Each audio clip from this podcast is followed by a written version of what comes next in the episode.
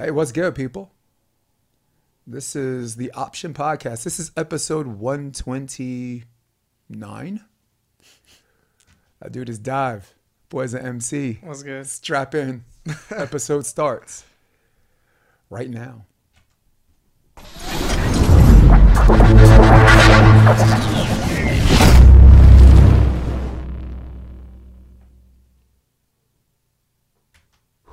That was that was uh, that was loud. Bro, that's kind of sick though. I like that intro. So, ask and ask and ask, and you shall receive. Because for me, I got to give the people what they want. I've got to give the people, give the people what they want. What up, Dyve? What's good, man? How you doing? I'm good, man. Yo, you took this trip for me. You took this trip from downtown to the South Bay. Yeah, well, I don't live downtown. I just had No. I had to go downtown and then I had to come back. I hate going downtown, man. Yeah. Yeah, what is it? What's today? Tuesday? yeah, I think so. Yeah, week weekdays going downtown, like I can't do it. And then weekends now they got the games back, so it's just Yes. Listen, guys, if you do not like guests who do not know what day of the week it is because we're so into our fucking shit right now, this might not be your episode. So, um, you a LA product? am I from, like from LA? Yeah. No, I'm from a it's this kind of like small big town in Washington State called uh Wenatchee. Okay. Yeah, Wenatchee, Washington. So it's like the very center of Washington State. And then I like born and raised out there. Um, ended up living like I went to school Eastern Washington, so I stayed on the kind of like central east side of Washington. And then I moved to Seattle and I was there for like two years trying to do music. And then but I've been out here in LA now for like three and a half years. Only three and a half years? Yeah, bro, it feels like ten. Oh, like, s- which is weird, like to say only three and a half, because I feel like I've been here so much longer. Like the last few years have just been going on for forever. You know? No, no doubt. I gotta tell you, um, this place does make you feel like you've been here longer than you were, Yeah. No, absolutely. right? Yeah, it's It, uh, it, it- uh, I- especially with the whole COVID thing. You know, because that that one year alone felt Mhm. like a couple years. Yep. We just said COVID. We got we just got dude, we just got flagged. we just said COVID. Um so you are an MC. You are your freestyle game is is fierce. And uh, um, eventually as we go through this podcast, I'm uh, I'll put some stuff up because I thought it was fun, particularly the thing you did with the rock. I thought that Oh, was really- okay, I thought that was really cool. Nice. So, I guess for the people who appreciate performance and especially particularly in the field of hip hop, hmm who um, who did you grow up listening to? So, I'm uh, so I'm 26. I was Okay. I was born in '95. I I listened to I mean I listened to a lot of like you know old school like '90s like you know you got like obviously like Ice Cube, Method Man, um, and then even um, and uh, you know NWA and Snoop Dogg, all that. But when I s- started getting older, like kind of like towards like middle school, going into high school, that's when I started listening to like more like Drake and Lil Wayne and J Cole. Like J Yeah. Cole was probably the most influential artist to me when when I was growing up. Um, because we got put onto him, like me and one of my best friends got put onto him in like 2009, and that was like right as J Cole kind of dropped like the warm up and some of his earlier projects that people don't know, and I was like, "Yo, who is this?" Because like I love I loved lyrics growing up, like that was my favorite thing. So that's why I like Drake, I like Lil Wayne, um, Eminem, you know, like people who had like outstanding lyrics. And then when J Cole came in, like his storytelling was to me was just phenomenal. So that was a huge inspiration to me growing up. And then obviously Kanye, like Kanye is one of my favorite artists still. But That's dope. Um, for me, cause I'm a little bit older, and I ain't, I'm 51. I'm not I'm not gonna be like it's none of y'all business. when you're good looking, 51 is everybody's business. But um.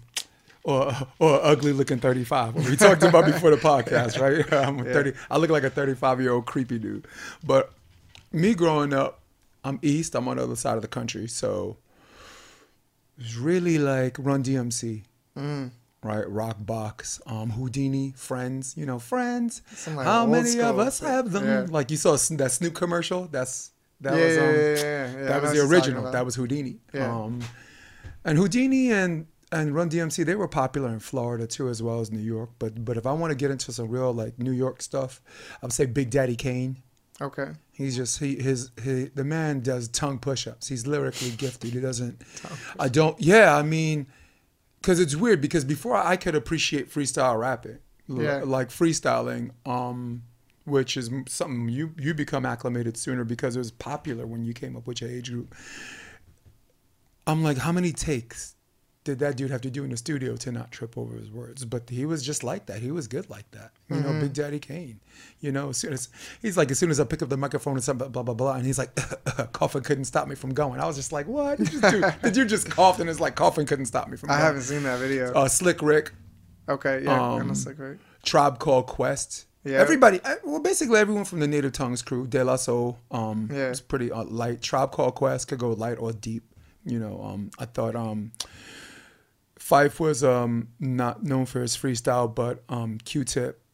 Yeah, Q-Tip was a nasty- Q-Tip was a nasty freestyle- freestyles. Yeah. So there's two different types. Like there's freestyles where Educate the audience. where people have like like pre-written stuff, but they freestyle over different beats.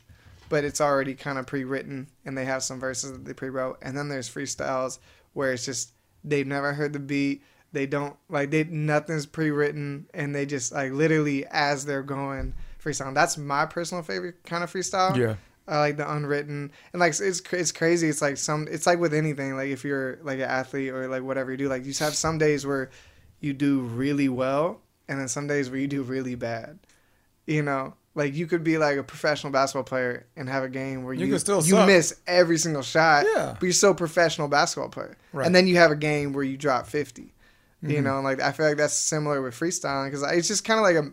I feel like it's all mental. Like everything boils down to like being mental. Like, are you in the mental headspace where you're like feeling good, like everything's going well, and so that's that. That's my personal kind of favorite freestyling. But Let's see what someone said. Okay, I can't read that comment yet. It's all right. We'll, we'll check it out later. um, yeah, guys, we're doing for the people listening on audio. We're doing like um, of some I call a video hook. We're doing like a live hook on my on just my personal Facebook account.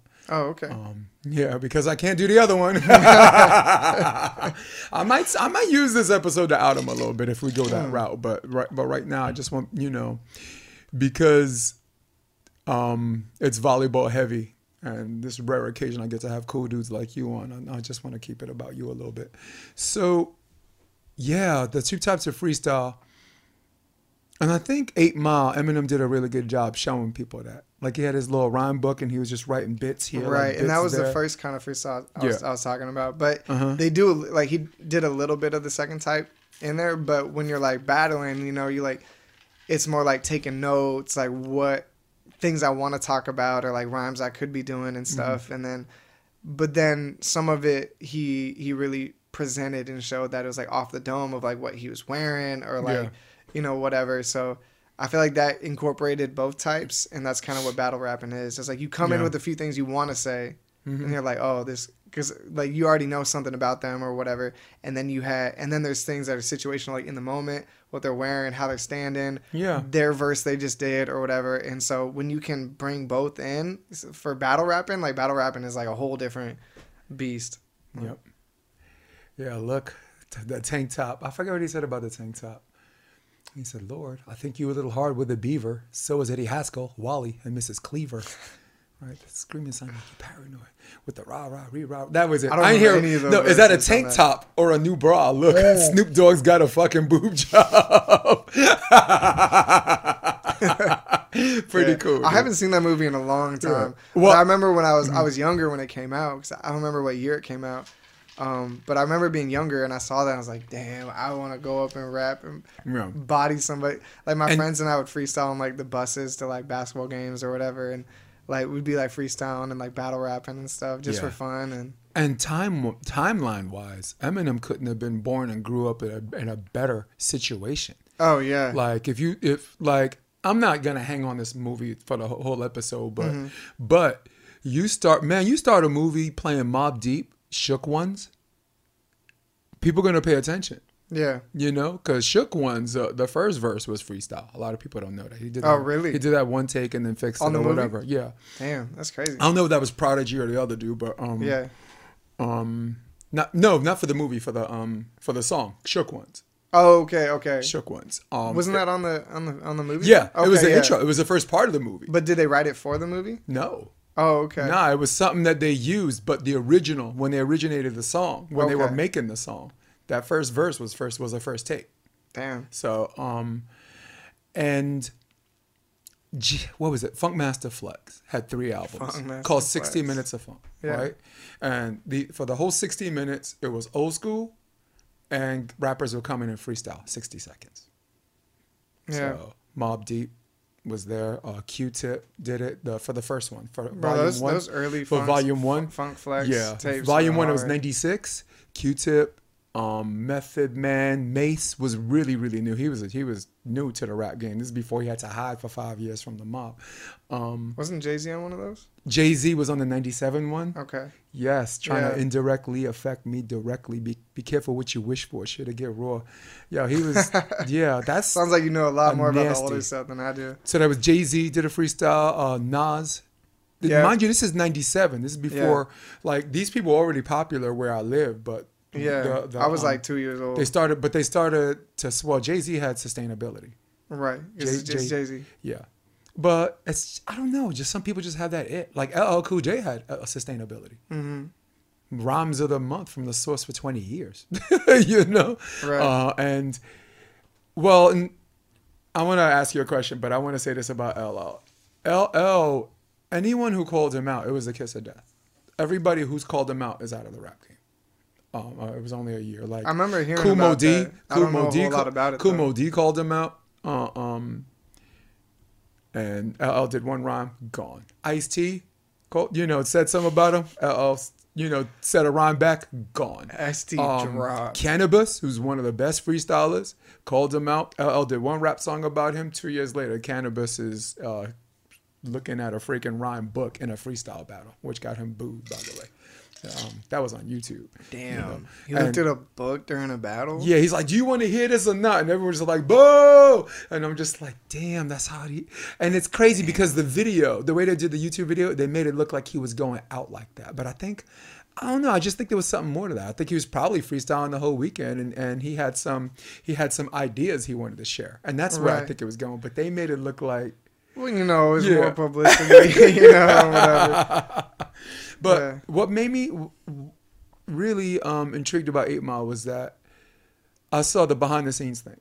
hmm where Eminem was lip singing to save his voice or whatever. But the guys who they they they auditioned to um, freestyle against him, they just got real personal, and he just turned the mic back on. He's like, "Hold up, you know, um, you ain't gonna get away with that." And then boom, off the top of his head. So now. Everyone who's doing the scene that was like that didn't that if you didn't have respect from before, there's oh it's just some white dude that could say some rhymes. This mm-hmm. dude turned the mic on fresh and just boom boom boom like you said off the top of his head. So just nasty, and that's why he's he's top three of all time. Who's your top three? I feel like it varies I know. based on like every year. Like I'm I'm listening to different people. Oh, okay. Like like J. Cole's still one of my favorite artists, but like I don't listen to him as much as I as I used. I used to play him all the time, but I don't listen to him as much anymore. So like every year, I feel like I'm listening to different. It's hard to say who the top three is, um, in no order. There you go. Like, I mean Drake has to be in the conversation. Yeah. I Like mean, he, of it- course. he's you. he's he's too good, you know. Like everything he puts out, like like sells around the entire world. He's like one of the most known names in the world. It's like Drake. He plays Yeah. everywhere, okay. and then and like plus his, his music's good. Like he's always got bars. He's always yeah. I know there's a lot of discussion on like whether or not he's Ghost ghostwriters or whatever, and I don't know if he does. Doesn't matter. I didn't say top three Doesn't- freestylers. I right. Said, I said top three hip hop artists. Yeah. So and like Mm. even if you go back to his older stuff, normally when you go back to people's older stuff, sometimes there's like they're like, oh yeah, this is a crazy good album, but then there's a couple like, okay, you could tell he was just starting out. Like all of his older stuff is like crazy good. His new stuff is crazy good, and I mean it might be repetitive sounding, but it's good. You know. So Drake has to be in that discussion. Yeah. Kanye is like top three for sure. Oh, genius. like his music is crazy. I uh, personally was not a big fan of Donda, that new, the album. Okay. Um, and I will go to bat for Kanye like all of his albums. My personal favorite album is Life of Pablo, Okay. which I feel like is a very underrated album. But that album to me is just the most beautiful, like well written, like some of my favorite top Kanye songs are on that album. And like that that album to me like spoke to me the most and I feel like that's the cool part about music is like people like to be very objective during a subjective approach cuz they get asked like, "Oh, what's your favorite album?" and then they're like, "Oh, well, the, his best album was My Beautiful Dark Twisted Fantasy," you know? I mean, because it, it you know or or, or 808 heartbreaks or like or college dropout because that's like the objective thing to say because everyone's saying that like oh my beautiful dark twisted fantasy was like and then what it won one album of the decade. So like yeah this is you know objectively best album. I'm like no but like what's your favorite album? You know like what hits talks you the most? And i don't know why life of pablo didn't hit like it, it should have but like i listened to that on repeat when it came out like every single day. you did a loop. yeah, and then I told my I told my boy Hop, uh, who's one of my producers, I was like, because he listened to it once, and it's one of those where you listen to it once and like you might not be there for it, but then you listen to it again, you're like, oh okay, and you listen to another time, another time, another time, and then all of a sudden it's like on my top on my top plays. So I'd say, you know, Kanye, Jake, um, Drake, and then I I gotta put J. Cole in there too. Okay.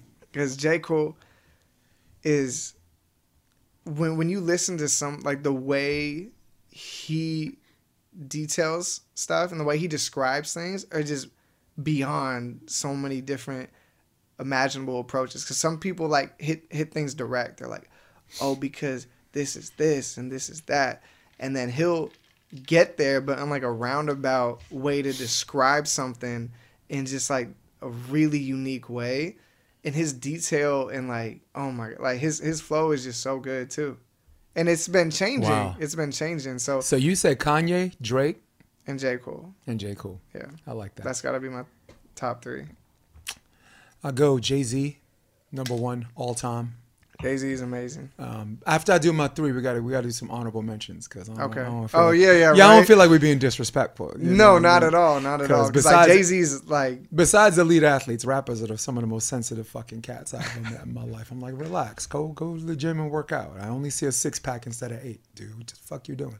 So, um, I go Jay Z, all time, period. I mean, yeah. we could arrange the top three however we want, or the top I mean, five. where he had like number 10 one, solo platinum albums number one. or whatever. Yeah, and and it's because uh, he he went from ain't no nigga, right? To um, you ever saw, you ever heard that song? Oh my god! I remember it, Yes, yeah. the first chance they crack the bank, they try, but all they get is fifty cent francs and papayas.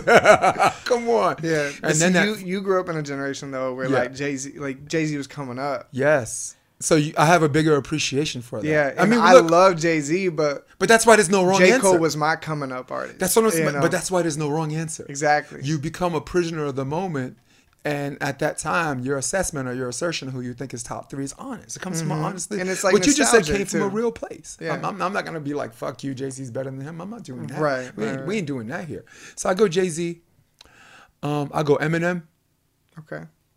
Um, because of his sustainability and his ability to be like this looks like a job for me to to you know you're gonna love me all right that that song on eminem Yeah. on his album Yeah. yeah gotta get i mean and and um you just woke me up because i was gonna go old school deep on you i was gonna go KRS-One from boogie down productions Oh damn. because he he the first time he touched a mic he was nine years old and he bombed but he knew he wanted to do that. And then all of a sudden he's doing freestyle. He's doing freestyle no no beat freestyle with beat. Uh, boogie down productions was really really big in new york. Um, his voice he had a voice and sometimes used it and sometimes didn't really use it. Yeah. um, but you said kanye. I can't i can't in good conscience I'm an old school dude, but I can't put KRS-One in front of Kanye because Kanye can sing "American Boy" to "I Love Gold Diggers." Who does that? I love gold diggers. I saw my. I have a, a, a like a um, a playlist. Mm-hmm. You're such a fucking hoe. To um, take me on the trip I'd love to Yeah, go yeah, right, someday. with the- with the what? Yeah. Uh, to love lockdown. Mm. You know, not. Uh, I can't Oh yeah. wow, I can't um I can't be with you. and be with me too. I'm just like, just, just what? His And weakness. Plus his production on Yeah. those is His weakness. unmatched. his weakness is he knows he's a genius. That's what makes him so, so, so why some people hate him so much. And for a while, I hated him because everybody else said so. But then, guess what? You know what happens? You start listening to the songs. Oh my God, this is my jam. Who sings this? It's Kanye, right? Mm-hmm. Oh shit, cool song. I like this. That's Kanye. And I'm like, I don't fucking dislike Kanye West. Yeah. I, just, I was told to. I mean, we can apply that to politics. We can apply that to everything. And, Right. and how is music any different? Where And- where instilled bias comes from a received opinion. Right. And if Kanye grew up in an era where there weren't like, you know, you couldn't video people doing stuff or whatever, Right. you know, like people might because like people are always like, oh, well, Kanye's an asshole. Some of the greatest geniuses of all time were fucking assholes. Yes. Bro, Mozart was such an asshole Yes, that he was. none of his music, no one ca- no one went to his like his uh his uh shows Yeah. or whatever, you know. No one listened to his stuff because he was such an asshole no one liked him. But then give it a couple hundred years and all of a sudden it's like you're in the end if you listen to Mozart. Like you know, like they're like, Oh, he's such a genius and he did this and that, that. like but he was an asshole. People hated Mozart Yeah. Do you know why they hated him? And- because he was an asshole. Well, well, yeah, sometimes, right? Whatever happened to just asshole? Yeah, not, right. mis- not misunderstood as a child. Whatever happened to just a douchebag? Yeah, someone But, who's um, just a dick every time you walk in the room. Like, yo, I could not be in a room with this dude. Did you hear that, Clementi? So, a little history lesson, and you'll appreciate this because Okay. of rap battles and this and that. The first piano competition, their their version of a rap battle, or like something Right. where everyone came in to be like, "Who's the best?" It was Clementi um, against Mozart. This is 1781. that sounds like crazy. This is Sounds crazy. 1781, and everyone thought Clementi won, and Mozart was crushed. Mozart started making, in fact, Mozart started composing uh, stuff that sounded like Clementi's. And everybody's like, oh my God, Mozart just bit. No, he took something and he took a lot of his songs and tried to make uh, uh, uh, these twitches or whatever and, Mm-hmm. and make it better. So it seemed like biting, but he wasn't. He was, I think he just spent the next 20 years showing I could do what he does and, and do this and that and that and that. And and that's difficult. Another history lesson. Pianos have something called double escapement action that allows you to push the same key multiple times without this the string or whatever. Mozart did that shit without on a piano that did not have double escapement action. Damn. So he wasn't able to, to push. He could push the key, come back or whatever, but he was you, were, you weren't able to push the key twice. So that's a little Yeah. piano lesson on that. I know. That's crazy. Yeah, my volleyball people, you surprised I know shit, right? this look at this. Is that written there? No, these are questions for him. So, but I wanted to, to run that by you because uh, you're you're an artist you, and, Mm-hmm. and you you- and you you fell in love and remain in love with freestyle. So I was just trying to get you to say that on some level, freestyle was always there. Yeah. He that man died. His last album before he died was was almost note for note Clementi, the competition he lost. Only one person thought he won that competition, and Damn. and if he wasn't a dick before, maybe there's a sense of resentment that you think you're. uh, That's human nature, right? There's. I'm a volleyball coach. I moved here, California. I, I, I and. I don't like to say I forgot more than what people know, whatever, but but I had certainly had more experience with people that were that were getting opportunities that I wasn't. It's in your nature to be fucking resentful and bitter for because you put in the time and then because this Someone person's this person's part of the good old boys club Right. because that's Clementi right at that time you know he had the money he um he wasn't he knew everybody. yeah he wasn't Yeah. some look you're gonna hear a lot of broke people stories that made Hollywood not the millionaires but those those are stories because they're rare Yeah. all right But they push those ones the most to give people that hope to go no to go do that and to stay within the system of the you know working class and like Mm. all that and like oh boy you gotta buy all the designer stuff you gotta and they, Mm-hmm. they they keep you with that dream to be like oh everyone should push for this everyone should do it. Yeah because they're I don't know if they're selling a dream. They're selling they're using the dream to sell a product. Is that what you're saying? yeah yeah yeah they're using it to sell something else. Oh, they're like shit. oh you can get to here by by doing this. And then they you know they just keep you down a little bit. Nice. But I mean, at the same time, though, if you really believe in yourself and you keep pushing yourself, then you can get there. Right. But people think, and like this, the the the craziest part about the hardest part about doing something in any way on your own, whether it's doing a podcast or wanting to be a rapper, or wanting to be a singer, or uh, or a professional athlete. The hardest part about that is the mental battle, because the entire time you're battling whether or not oh can I make it, and you hear all these like these stories where it's like oh we this artist released one song and he blew up and now he's making millions of dollars and that was his first song he ever made. So then you have kids that come in, they like they make a song, they're like, "Oh, this is my blow up song. This is my blow up song. I'm gonna blow up." I've had that thought every song I released since I started doing this like seven years ago. my first song, I was like, "Yo, this is it. I'm blowing up," you know, like. Mm-hmm. But it's not like that. It's you know, uh, you ha- you have to be realistic. You have to be like you have to put in the time. You have to put in the work. But a lot of artists, I, I met some amazing artists. They're so good, and they've been doing it for a couple of years, and then they stop doing it because they're like, I haven't blown up yet. Like, there's no point in doing this. I think. Do you think maybe they have this foreseeable future where they're just stuck in this residual place? That they're literally doing the running man. Because there are some people. My boy Bernard, you know, started a group called Undermine X, blew up a little bit, Mhm. and you know, didn't get a lot of views, didn't really know how to market himself, then maybe hired the wrong people to market him, and and that's my only explanation because I've seen people who are on tour uh-huh. that can't even hold a candle to him. And, and you and I, we can, you have friends. Yeah, yeah, I mean, maybe we could say the same thing about you. So my question to you is, do you think people mail it in not because they're not set up for the long game, but because their predictive validity, like five years from now, they still see themselves in the same spot? But yeah, I think so. I think that comes with the fear, and and people are like, am I still gonna be here in five years, not making money, doing what I'm doing? So people get into this like they get this fear. They like have all these hopes to start, then they have all this fear, and then they they join a job where they just get back in line.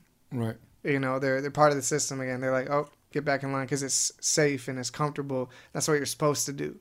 And is it's go to school, get in debt, get out of school, not use that degree, work Yeah. some job, and then you have kids and then a family, and then that's that. Like pe- they they don't want big idea people. no. So you build all this hope, and then it's all taken down.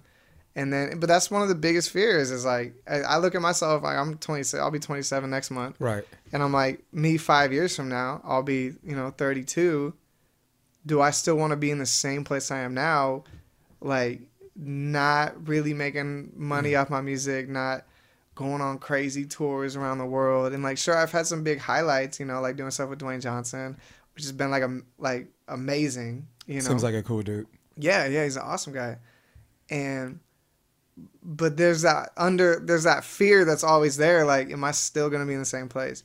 But then every time I look back every year my music has grown every single year.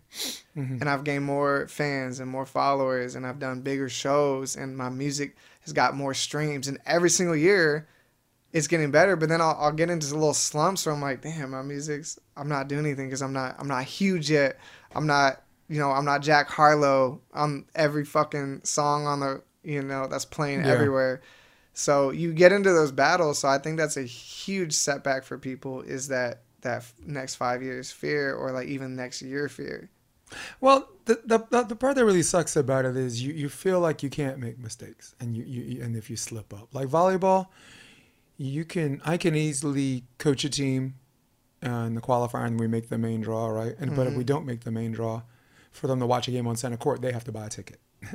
you know what I'm saying? yeah And here they are, they're in a crowd with people who are not elite athletes. They're in a crowd with the same the same people who who um didn't train and work hard and just just missed the cut to get into the draw. And it is a sucky feeling for someone I mean, as far as people who get stuck in the validation game. If it sucks for that person, for someone to look in a crowd and be like, if he's a professional, why is he sitting here with us? yeah You know, uh, on, on a simpler term, if you're if you're at a bank and there's 30 people online and you're Mhm. like, you there's only three people left before you saw the teller, right? And like someone spilled coffee on you and, and you had to, you went to get a napkin to clean the shit off and you try to take, get get back to your spot online. And they're like, no, that's not your spot online. You got Yeah, you gotta get back. and you're angry because they're making you get on the back of the line as if you never waited your turn. Yeah, that's a good analogy. Um, that's oversimplifying it, of course, but Right, right, right. but but I got some fucking dummies that listen to this shit too. So so you know, for y'all, whatever. And for volleyball, of course, I had to. That was in my wheel within my wheelhouse, Mm-hmm. and that was probably a bad analogy, but No, I, I Um, feel like that's yeah, you know base root yeah. of what we were talking about. And it's so crazy to navigate around, right? Like you're basically in LA to do this, hmm you know, and, That's why I moved to LA. Yeah. I just like to do this. This is and for your wheelhouse, you made the right move.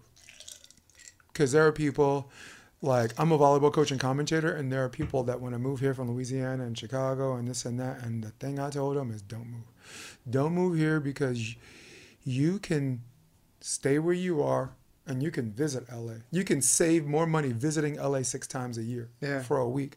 Uh, and then training with these because they're looking for training opportunities and training with people who are good. Right. You know, iron sharpens iron.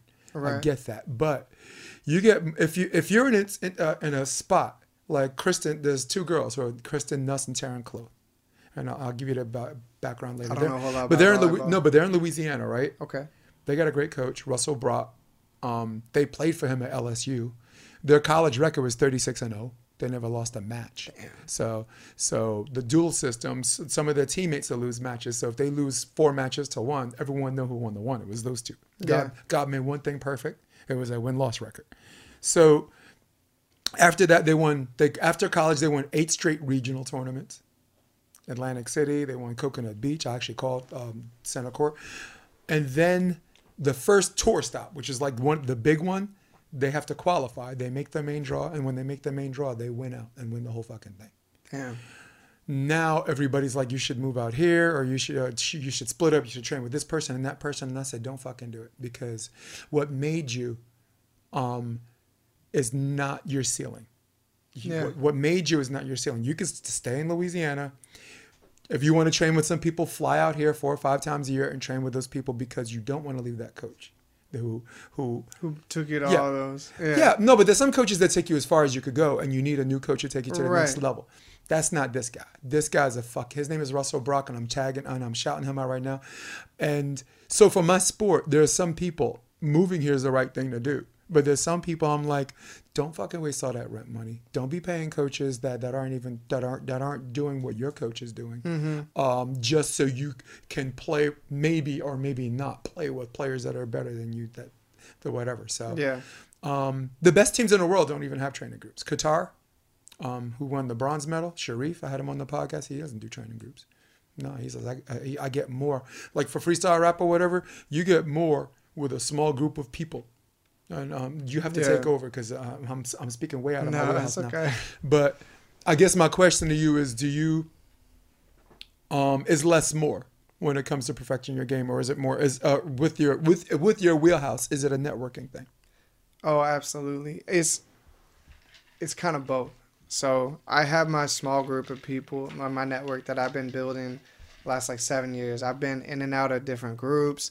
I've had multiple people that I was gonna work with, and they're like, "Yeah, we can do this for you. We can do this for you," and then it like fell through. So the hard part is finding a group of people who genuinely want to just do music, Yeah. and there's no greed, there's no nothing, and like these people are my friends. Okay. So it's not like my business partners, like they're my friends. Like these are like they're my family. So and it took a while to get there.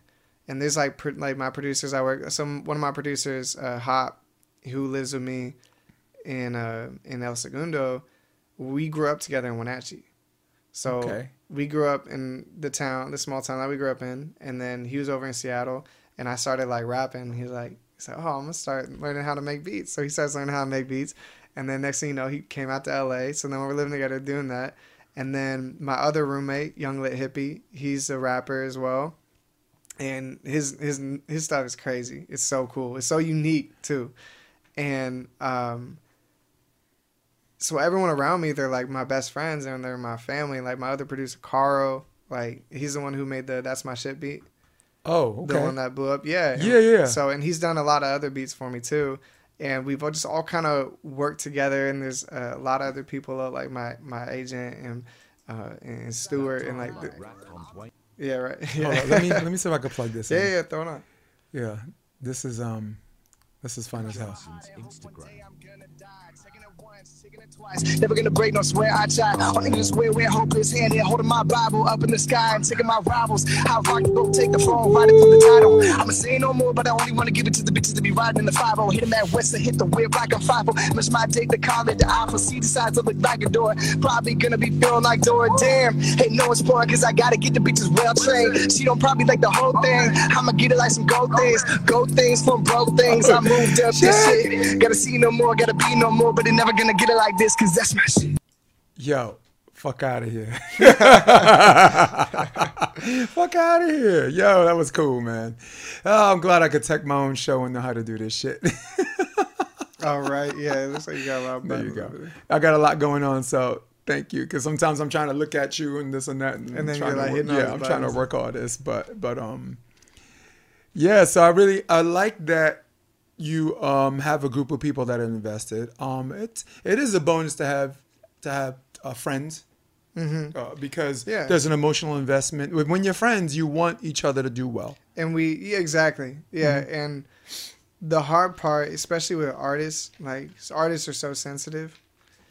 And the hardest part is when you're doing well and then they have this like resentment towards you, you know, and they're like jealous of what you're, whatever's going on. I've never felt that with my friends who are successful. I genuinely get excited. I'm like, oh, that's so awesome. I love like that. Like, and I don't Yeah. want anything from them. Yeah. Like if my friends, I have some like really like I have some friends that are really famous, really big people. I've never asked for nothing from them. Like I don't need anything other than their friendship because they're my friends, That's a virtue. Though. and that's how a friendship should be. If people want to go out of their way to do something for you, cool. Like that's that's amazing. Like you know, but Yeah. I'm not gonna take my friendships and turn it into like a stepping stone that a lot of people in LA do. They they and if you have some kind of clout or some kind of anything, in like a lot of people in LA, and I'm I'm not. I'm mostly talking about like the downtown, West Hollywood, Hollywood, North Hollywood, like Yep. the people that move here to be influencers, whatever. They meet people and they're not about you, and then they find out you got a little clout, and they're like, oh, and then they're Then they they're, they're, you. they're, you're you know the best and friend. how do you They're play like, that? And how do you play the game? Right? How do you play that? Yeah. Once once you once you see what what they are, do you do you have to play that too? You know, Yeah, to to um to not be that guy. yeah, and it's so fun. Okay, so uh, uh you know Logic, so uh, I, I met Logic, and I met him, and it was so funny. I was at this like uh, uh Soho House in Malibu, and it was like this thirty and under member club or whatever, and uh, it was like a thirty and under night. So if you're thirty and under, you sh- show up, you meet all the other people that are club members, and I remember I was there. Like one of my friends was where I don't, I don't, I don't. I'm weirdly. It's so weird. You can ask all my friends, but I always end up at places I should not be at. like you know, I'm not a fucking member there, No. and so I ended up there. And I was, Yeah. I Hold was, on, wait, wait, wait. Before you go on, what time in the morning? was this? Yeah. No, this was only like I think it was only like 10 p.m. Okay, guys. It wasn't. yeah, yeah, yeah. Because it was like an event, you know, so it's pretty early. I was just gonna say nothing good happens after one in the morning. That's fair. That's fair. but so I was there and I heard I hear someone talking. I was like, I know that voice. And then I turn around and I'm like, that's fucking Logic. Like that's like Okay. his voice, you know, like that's him.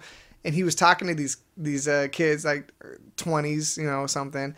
Yeah. And I was just listening to the conversation because they were giving him this like uh like we're too good for you kind of vibe because they obviously did not know that it was Logic. They thought it was and his name tag said Bobby on it, you know, because that's his name. And so But you knew. Yeah, I was like, I knew. I was like, I know that's fucking logic.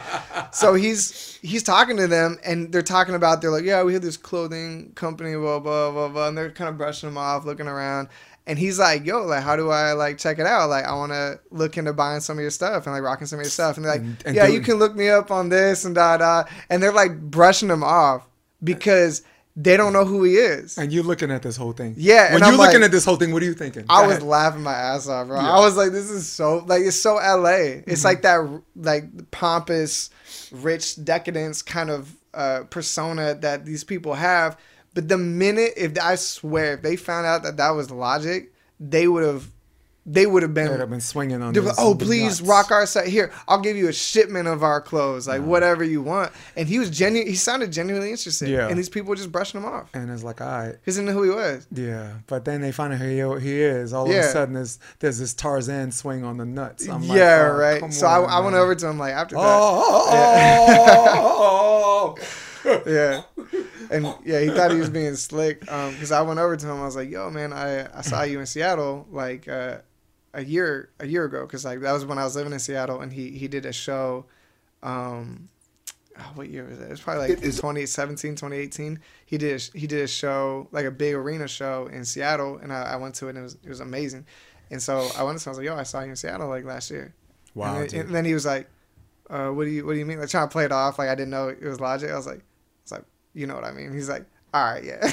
Yeah, and then we ended on. up talking, and it was cool because like we ended up like talking the whole night, like me, him, and Young Hippie, and he showed us like exclusive music that Mm-hmm. like wasn't out yet, which is like so dope. And then we're like freestyling, drunk and shit, and and it was a really cool experience. But it's just so funny to see that in real life, someone who's his caliber of celebrity getting brushed off because someone didn't know who he was. Yeah, you get that a lot, dude. Um, Yeah. And the cool thing about that conversation with you is that uh, it generated from who you surrounded yourself with before you met Logic. Yeah. How you how you you're approaching this, who you're approaching this with, leading all the way up to that under thirties night that where you're just there to say hi, make people or whatever, and this and that. Um, real recognizes real. I mean, that's the only way I know how to put that because I don't want to sound like I'm uh, go off on this tangent and, and say absolutely nothing. Real recognizes real when someone's like, okay, this dude seems down to earth. He, he seems virtuous. Um, I'm talking to him. Oh, oh shit! In addition to all those things, he's talented too, and um, and that's the game you got to play with real people and fake people. Unfortunately, this Yeah. is this is whatever. Um, I'm gonna tell you two things that this has in common with volleyball. Right. hmm Um, one, I'll just say it like it is. Life isn't fair, right? Some things that, that are happening where people are further ahead of the game than you and, and you're more talented than them. It's unfair, it but goes. such is life. All right. Yeah. Here's the second thing. If you take that historical fact, not kicking and screaming, you will be rewarded for it Yeah. there is a Brooklyn virtue in me that um, I get to a point where I'm even I'm volunteering information. No one even has to force my hand. But then I put myself in danger. Do you want to be that guy? No one wants to work with that guy that fucking complains about everything, even if he's right. Right. Even if he's right, and you always think you're right. I always think I'm fucking right, right? So it's one of those things where you want to say something and it's true, but you my my rule and my suggestion, old dog to a young dog, only do it if you have to. Only do it if you have to. Don't do anything voluntarily that's that's going to dilute your product because you don't want people to think that you're that that guy when you're fucking you're you're not you're not that guy. You're Yeah. this guy. So that's just from a business perspective. Um, how it pertains to my sport. I can only speak to how uh, my sport, uh, because even now there's a lot of people you that don't want me to succeed. You know, I'm Yeah. not. I'm not. I'm still an outsider. I just, I guess when you get old enough, you don't care. Yeah. You know, someday you're gonna be in the position where your brand and your. And hold that thought because you're gonna say something, and I don't want you to forget it. Mm-hmm. That's fair. Fucking write it down if you have to. No, I got it. Oh, okay. I'm pretty good at it. You're going to be in a position, and, and I shouldn't be talking more than you. This is a podcast about you. No, no, but it's fine. you're going to be someday be in a position where your brand and your bottom line are separate. Your brand, who you are, Mm-hmm. this rap thing, getting out there networking, doing your thing, um, chilling. Your bottom line, your rent money, your car, um, the carpet beneath your feet, where you put your head. Right now, your brand and your bottom line are binary because whatever hurts your brand is going to hurt how you make your money. Right. But someday, and this is this might be sooner, might be later, you're gonna be in a position where your brand and your bottom line are separate. That allows you to do things, um, to have more artist liberation, where you know, where absence of um, um, extreme opinion, which seems like it's just a head, this heavy ass backpack. This looks small, right? Yeah, Yeah. hold this thing. Good luck. All right. Um, so I'm just saying that I guess what I'm trying to say, and please remember your thought, but I'm just even if it's unrelated, um, I'm I'm just trying to say that you're ahead of the, the direction that you will have that, And you already feel liberated as it is, but I'm just saying, Yeah. real, real liberation. Like, what would this guy think? And you're like, okay, either he cares or he doesn't. you know, it doesn't affect how I make my money. And I'm, I'm right now, I'm, I'm blessed, and it took 51 years to get there. But that's why the noise doesn't, or who I, who I, who might think they're better than me, or who does, who does he think he is, and this and that, doesn't affect me as much. Because 10 years ago, I'm like, fuck you, I'm this, I did this, I did that, and guess what? You become what you despise Yeah. Trying to play the validation game. Yeah. Your thoughts? Unrelated, related. You kept it right. I did. I did. Alright. Yeah. So I've. I feel like I'm in a, a different headspace than a lot of people my age. Um, I stopped caring like a few years ago about certain things. Would it happen to be three years ago?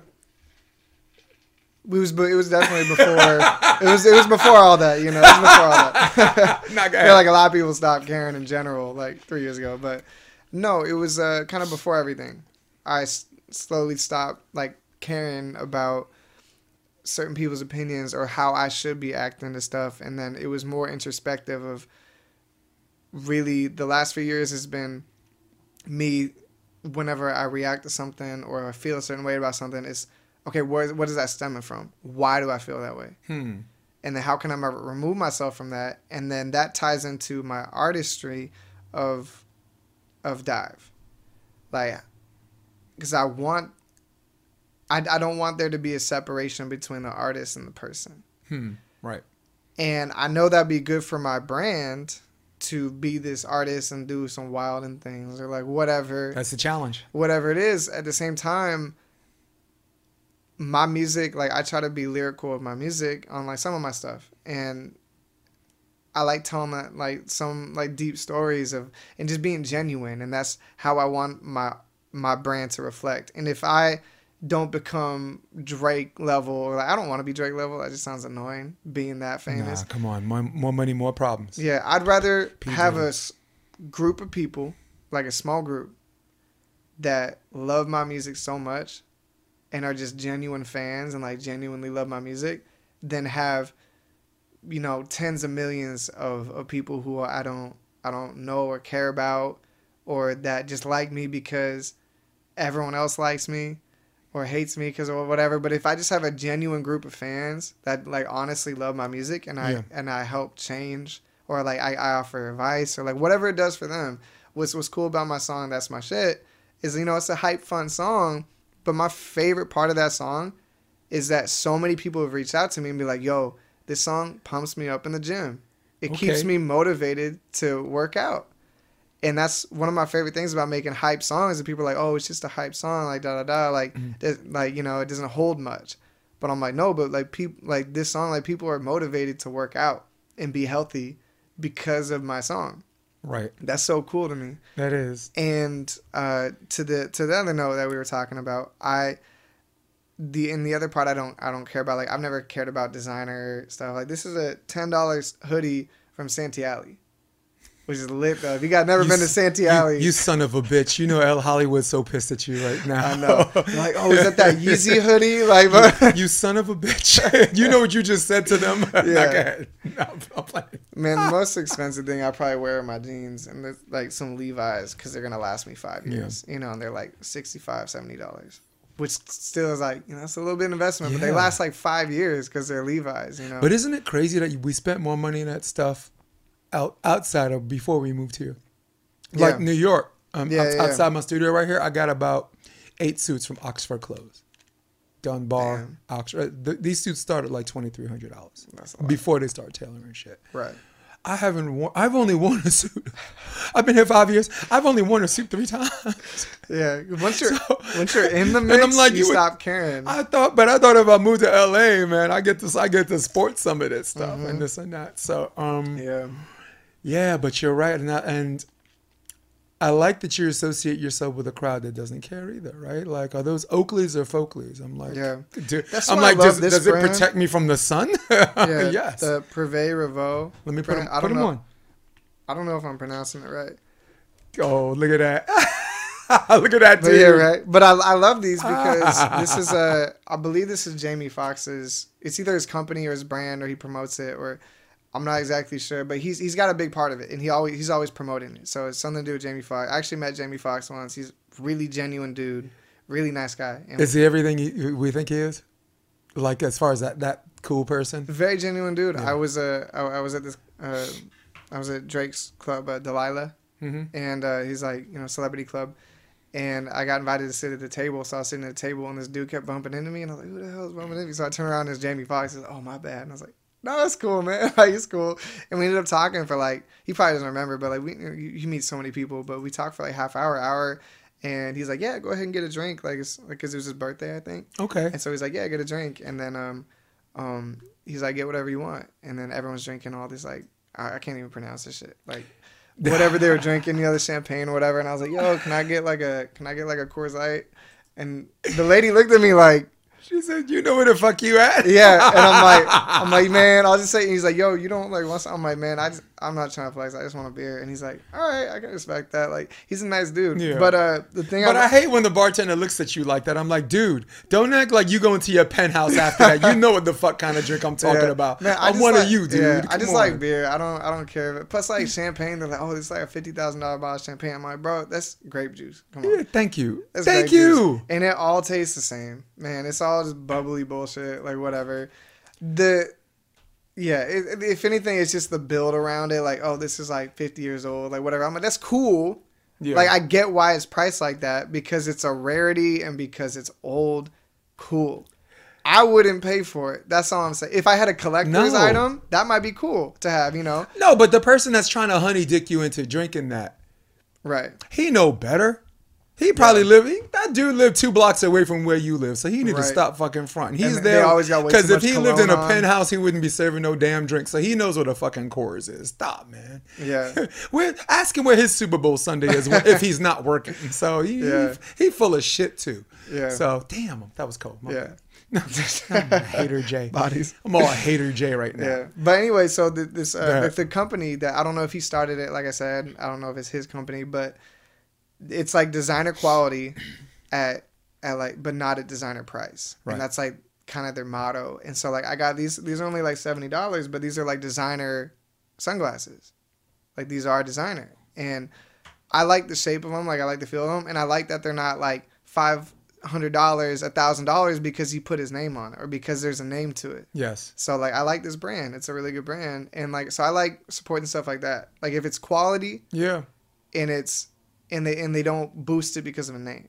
Like, Like, Run, Run- like Run. DMC said, because Calvin Klein's no friend of mine. Don't want nobody's name on my behind. that's an '84 That's a bar. flashback. That's That's that's Rock Box. Okay. Um, yeah, damn. So, shit. what? I actually have questions and shit. Um, so, at some point before this was your career, um, this was your escapism. This is something you like to do. This is something you um, were like, I just, I enjoy doing this. This is my passion. This and that. And I'm chilling. I'm doing it with my friends. And all of a sudden, you kind of get good. So I got my question's two part. One is about different escapisms. We're gonna we're gonna visit that in a minute. My first question, get right to the point because I really enjoy listening to you talk. Um, what point did you tell myself? Did you say to yourself, "You're like self. This is gonna be my profession. I think um, I think I'm good, and I think this shit has legs, and this is what I want to do when I grow up."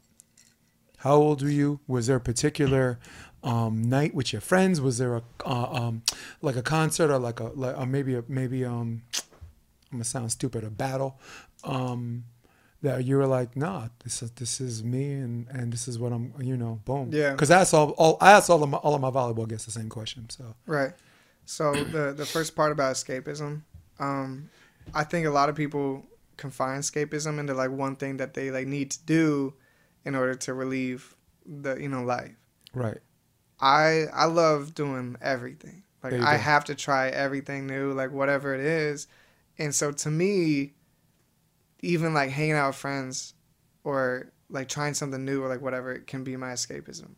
okay because when listen when your escapism became your career Yeah. some people they they keep that my escapism is my career but then there's some people they're like i do this twice a week Mm-hmm. so i could come back and do my job like a fucking mammal um that's Yeah. what i meant by um sometimes it's like that. It's, Yeah. it's kind of both because there's days where I love sitting down and writing, and then there's days where I feel like I have to sit down and write. Right. And but that can change because when I feel like I have to sit down and do something, sometimes that turns into an escapism because you're just not in the flow that day. But then you sit down, you start working on it, and then all of a sudden you're in the flow for it, and then you get excited because you just wrote a crazy bar or like whatever it is, and um, so it, it's kind of both, and you have to. It is that fine line that you know you have to like. Do I make myself work on music every single day? or do I find another way to help my music without having to write music every day? Like I Hmm. haven't I haven't written in like a month and a half. Okay. I mean, I'll write bars down as I go. I'll freestyle in the car, and I'm like, "Oh, that's a bar," and like write it down. But I haven't sat down and wrote in like a month and a half. But I've been going to like photo shoots. I've been building my biography. I've been building. I've been uh, editing and updating so many different things, and it's a lot of stuff that is going towards my career. That not necessarily writing music. Right. Okay. So it, there's things you can do to help your career that's not just every single day writing music. Like you don't have to write music to help your career because there's so many things that are involved in it. So by the time I do sit down and write music, it is my escapism.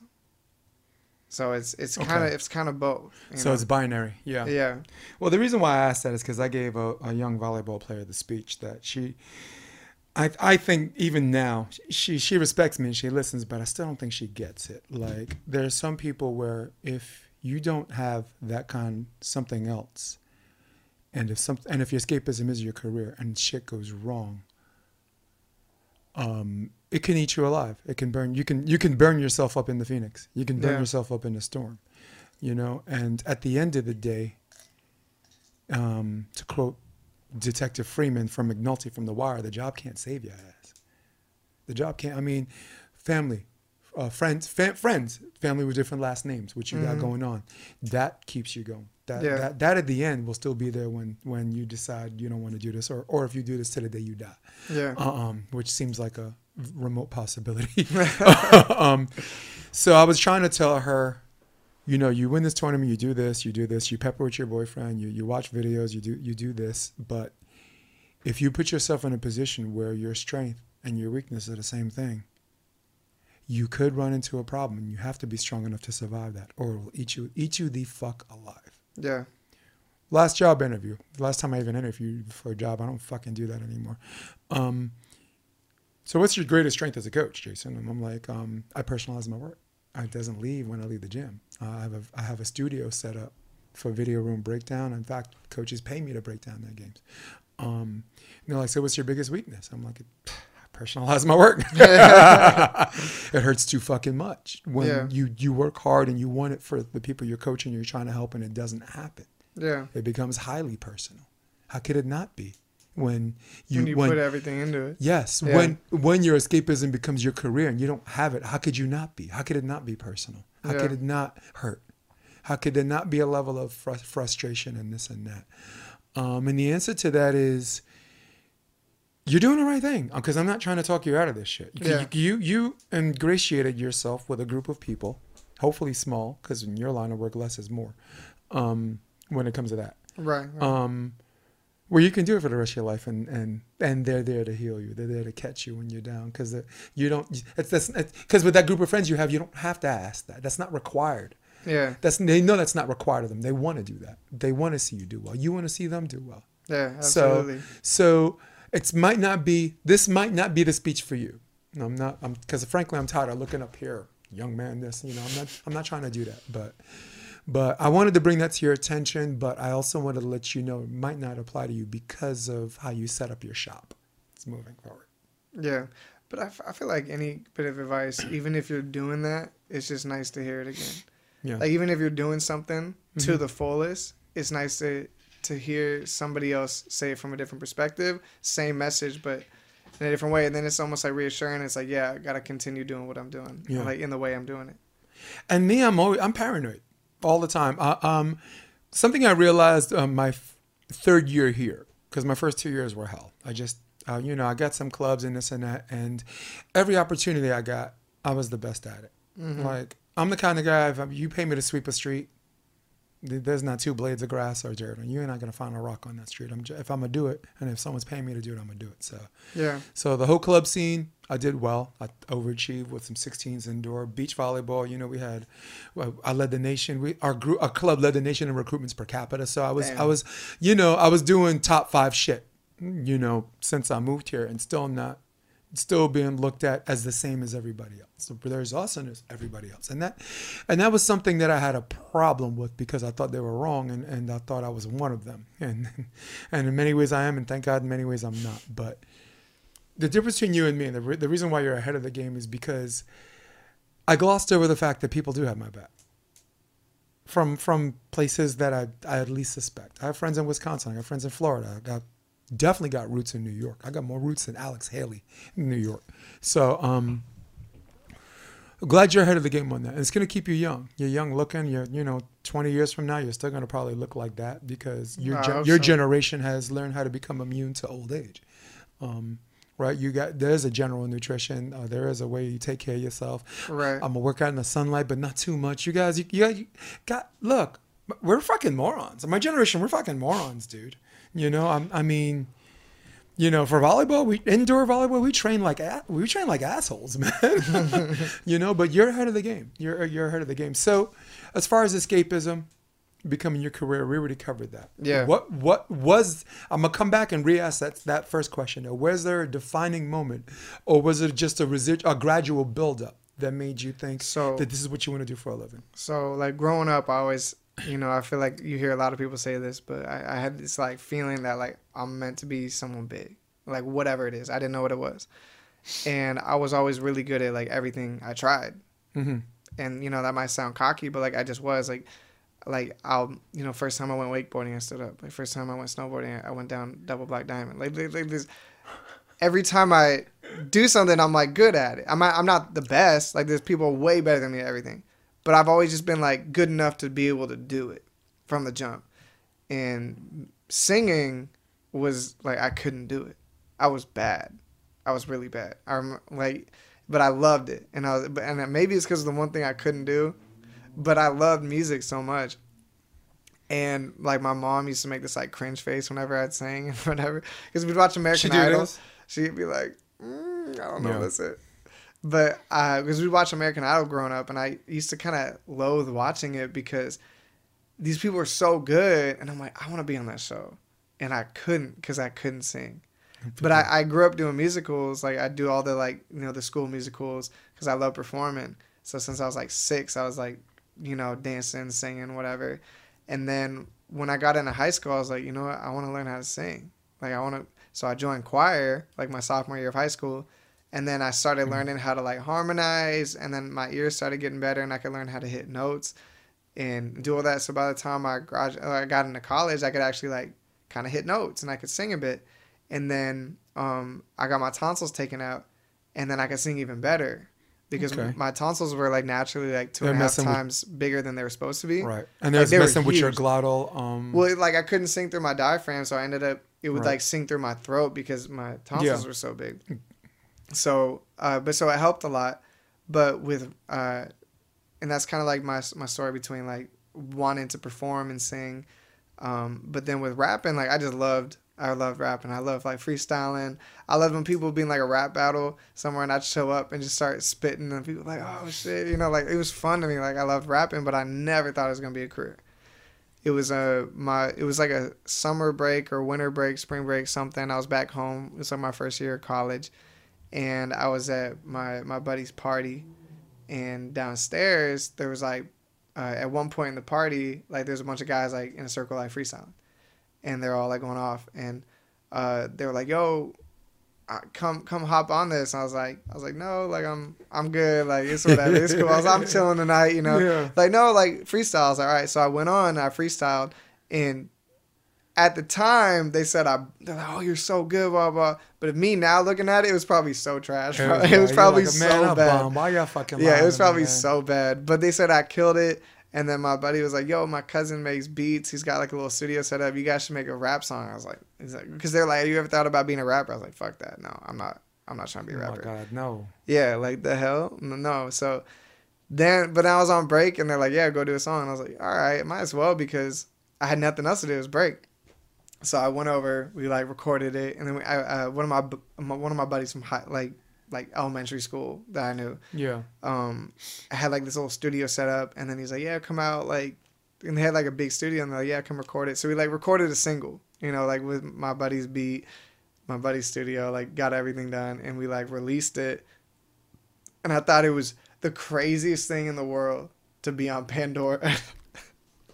like I was like, "Yo, I'm on fucking Pan- I've- I got I've my own station on Pandora Radio." I thought that was the craziest shit in the That's world fucking awesome. and um and then so i'm like back at college and i'm like singing and performing and then like somebody mentioned that i'm a singer so like uh, are you familiar with like showcase shows so Yep. they bring a bunch of local artists out they only do like three songs and it's like a pay to play kind of thing. And- Okay, but, yeah. th- but they they see how many like people you can bring out so they can use if someone brings out like 100 people they're going to use that guy as an opener for bigger shows. Right. you know so it's like a showcase like see what you got. So i went did a showcase show and i was in college and i i'm my one of my traits is like i'm good at knowing like everybody. I know a lot of people.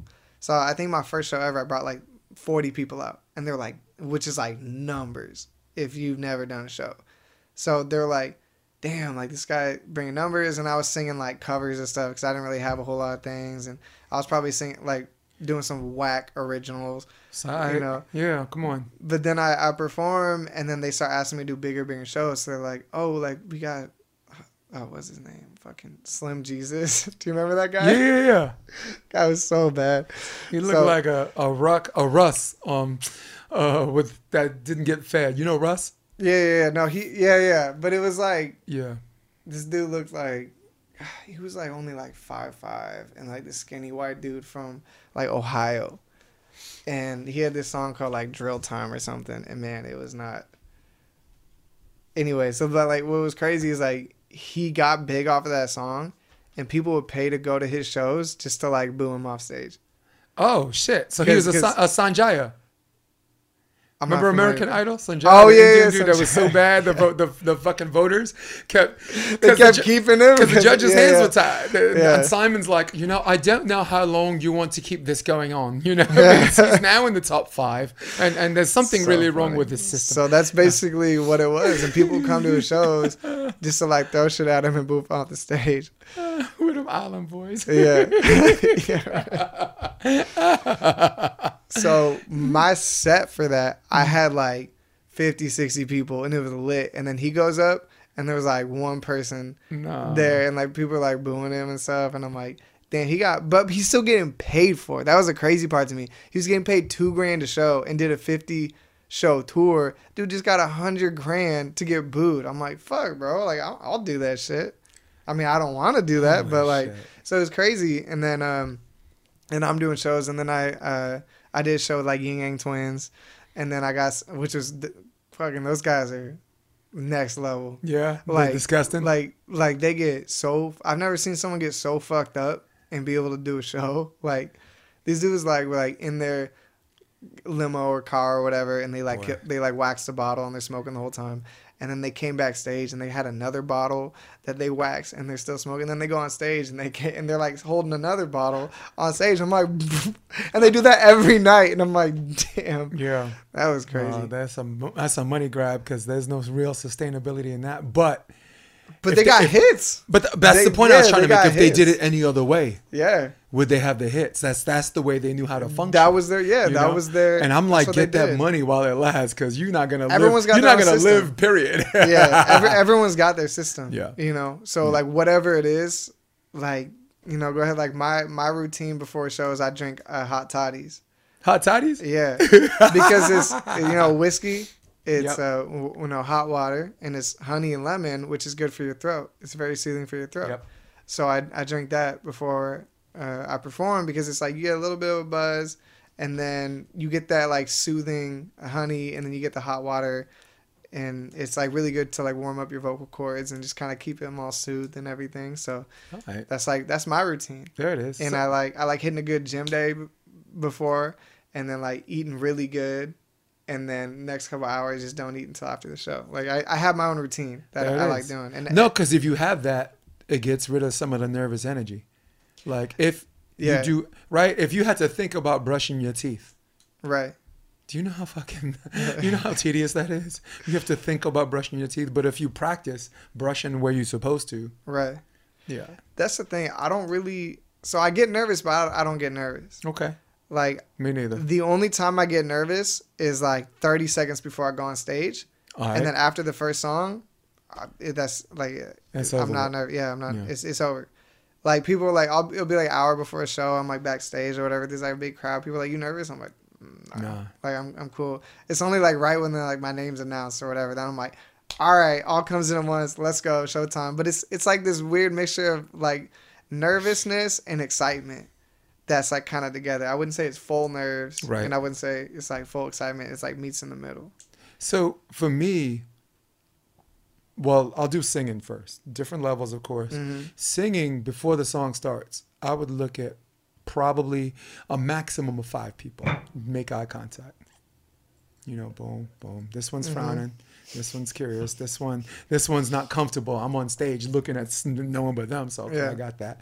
And once I do that, um, I feel like when I sing the song, I got something to say. And if I got something to say, there's no more nervous energy because it's, it's it becomes about what I have to say. Yeah. And that's It's a good way and you've seen me it. sing. I am. Yeah. We are different. I, um, um, I, I'm just gonna say straight up, I'm better than ninety percent of the singers or whatever. But when but that ten percent is a whole two levels better. That's you. But so but um, so theater performance Mm-hmm. when I'm performing, which is my wheelhouse, was my warehouse. I, it's my that's my degree actually. Oh really? Um, yeah. So Wow, I was I in the BFA program at, at Marymount Manhattan. Damn. Ranked number two in the country. Uh, I auditioned. really? Yeah, I auditioned, Damn, got in. What the fuck, man? Finished school there, but um, I would look at three, four people in the audience on the stage, and then I would look at my my scene partner.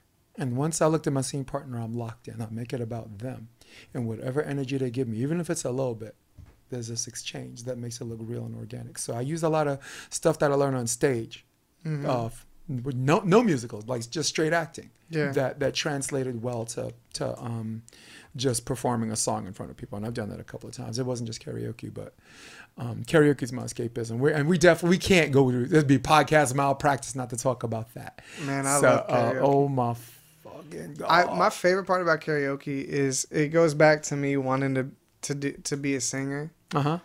And because like when I was doing rap, like I'm like I'm only rapping. Like every now and then I have a couple songs where I sing a little bit, because the people I sing with are like phenomenal singers. Yeah. So I'm like I'd rather them sing the hook, like, cause I'm I'm a good singer, but I'm not like I'm not I'm not a professional singer. You know, I'm not there. Like my rapping is there. I'll I'll I'll go to bat for my rapping. My rapping is there. Right. Nah, my lyrics, my bars, my flows, like I'm there, but my Yeah. singing is not.